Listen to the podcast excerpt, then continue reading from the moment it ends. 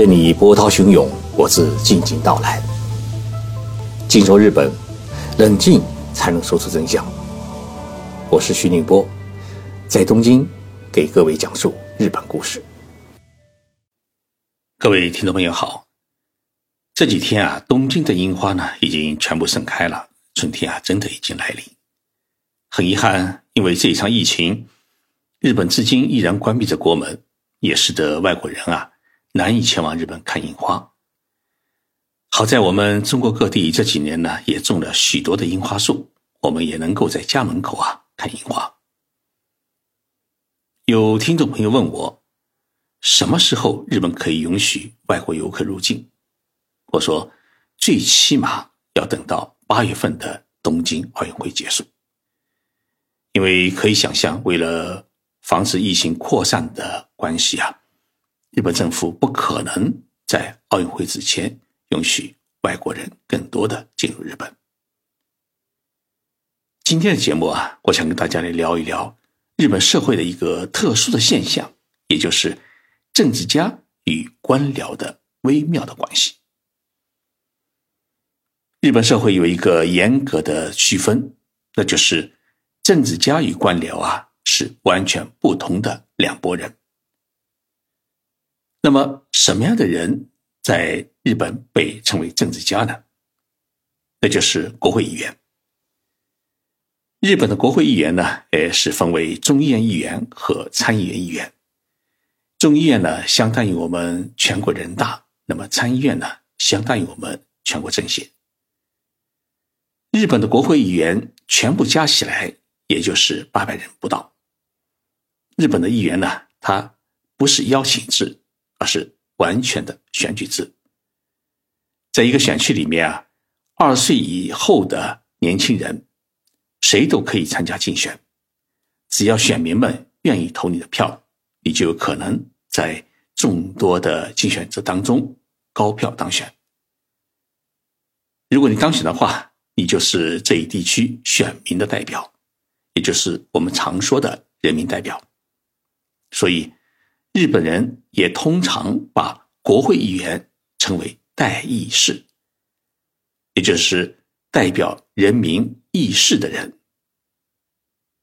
那么，一旦成为国会议员，你就必须要听着选民们说话，反映他们的需求，不然啊，下次举行大选时，选民们就不会投你的票，你就要落选。所以在日本啊，政治家不是一种荣誉。而是一份职业，也就是说，他是替国民参与国家的政治活动、政治管理与政策法律制定的代表。那么，像东京都知事小池百合子这样的地方的省长级官员或者市长级官员，他们算不算政治家？在日本啊，是不算的。他们有一个专门的身份，叫做。地方自治体行政长官，也就是说，他既不属于政治家，也不属于官僚，只是属于选民们推举产生的地方行政的最高管理者。因为在日本啊，政治是国家层面的事情，到了地方不存在政治问题，只有行政管理问题。也就是说，服务好当地的居民是各地方政府的头等大事。那么，什么样的人被称为官僚呢？那就是公务员。日本的公务员呢，呃，是分为国家公务员和地方公务员两种。这两种公务员的身份啊，是不能自由切换，也不能自由改变的。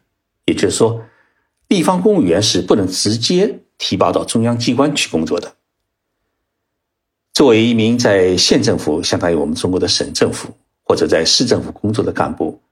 你如果想改变自己地方公务员的身份，要变成国家公务员，唯一的途径就是去参加国家公务员的资格考试。如果你考上的话，你就可以改变自己的身份，成为国家干部。而国家公务员当中又分成是多个层次，其中最主要的是两种，一种呢叫综合职，就是综合性职务；另一种呢叫事务职，就事务性职务。综合式干部啊，诶，通常又被叫做 elite 干部，也就是叫精英干部。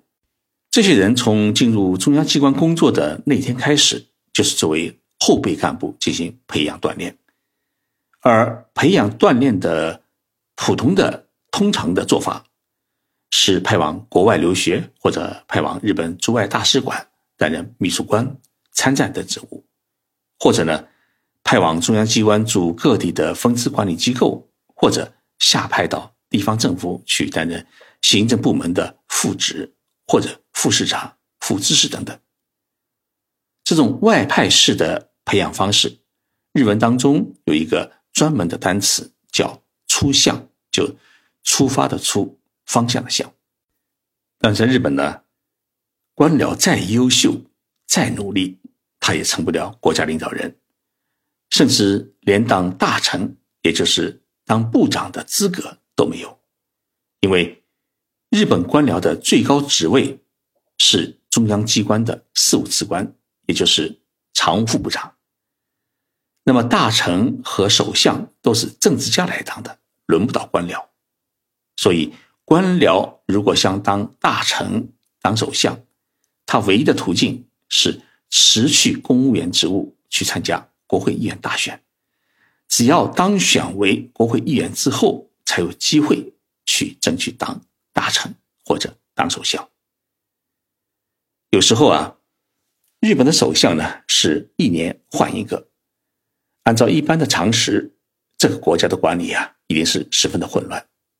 但是我们看到，不管首相怎么换，日本这个国家，它始终能够保持这种稳定。没有首相，整个政府也是按部就班的运转。为什么呢？因为有一支极其稳定，而且也极其专业的官僚队伍在管理着国家各机构和环节的正常运转。日本的官僚啊，他常常说一句话：说政治是政治家们的事情，我们只负责国家的行政管理。其实这句话内容很深刻，因为日本公务员法当中有一条规定，公务员不得参与政党的活动。也就是说，公务员只对国家与国民负责，不对某一个政党负责，也不属于某一个政党领导。美国呢也是一样，今天民主党下台，呃，后天共和党上台。官僚如果只为民主党服务，那么换成了共和党人当总统，那就会很尴尬，就无法保持行政的公正性和独立性。所以，西方国家的政治体制划清了公务员与政治的关系，也决定了公务员的工作性质与内容啊，他只能为国家和国民服务。政治家与官僚啊，并不是水火不相容的关系，而是一种合作互动的关系。严格讲来，政治家是负责制定国家的发展战略与政策，而官僚呢？是负责执行这些战略与政策，所以政治家们不能得罪官僚，因为所有的活啊都是需要官僚们去干的。但是官僚们呢，也不能把自己当爷，因为在执行政策过程当中发现的问题、需要解决的困难，最后啊都要仰仗于政治家们国会啊立法、制定新政策来帮助解决。一个国家有一群优秀的政治家来制定政策，又有一群优秀的官僚来执行这些政策，那么这个国家的管理一定会井然有序，不会有太多动荡。所以，建设一支优秀的干部队伍，对于任何一个国家来说都极为重要。那么，既然公务员在国家管理当中有这么重要的作用，公务员是不是已经成了？年轻人就职的首选，这没有？在日本各大学的就职意向调查过程当中，大学毕业生希望当公务员的被排在第三位，跟在企业员工的后面。为什么年轻人对于当公务员没有那么热烈的兴趣呢？这里面啊有两个基本的原因。第一呢，公务员的工资收入与待遇啊，并不是日本最好的。他的工资标准是取了日本大企业与中小企业之间的一个中间值。因为公务员的薪水啊是用老百姓的税金支付的，所以不能给公务员超出企业员工平均值的工资，不然的话，日本人会骂公务员是税金小偷。第二呢，公务员的上升空间与才能发挥啊，没有企业那么灵活，过于按部就班的生活令有志向的年轻人无法接受，甚至一些大学毕业生在考取了国家公务员之后，在中央机关开始上班没几年，就辞职去企业发挥更大的作用。当然，当公务员最大的好处是旱涝保收。不管遇到什么困难，工资呢一分不会少。但是，随着时代的变迁，越来越多的人开始重新思考自己的人生的时候啊，他就会选择跳槽，去企业发挥更大的作用，或者自己创业。如何在中央机关里面留住这些优秀年轻的官僚？这就是需要政治家们帮他们制定新的政策、新的待遇。所以，政治家与官僚两者之间的微妙关系也就显得心照不宣。谢谢大家收听这期节目，我们星期六再见。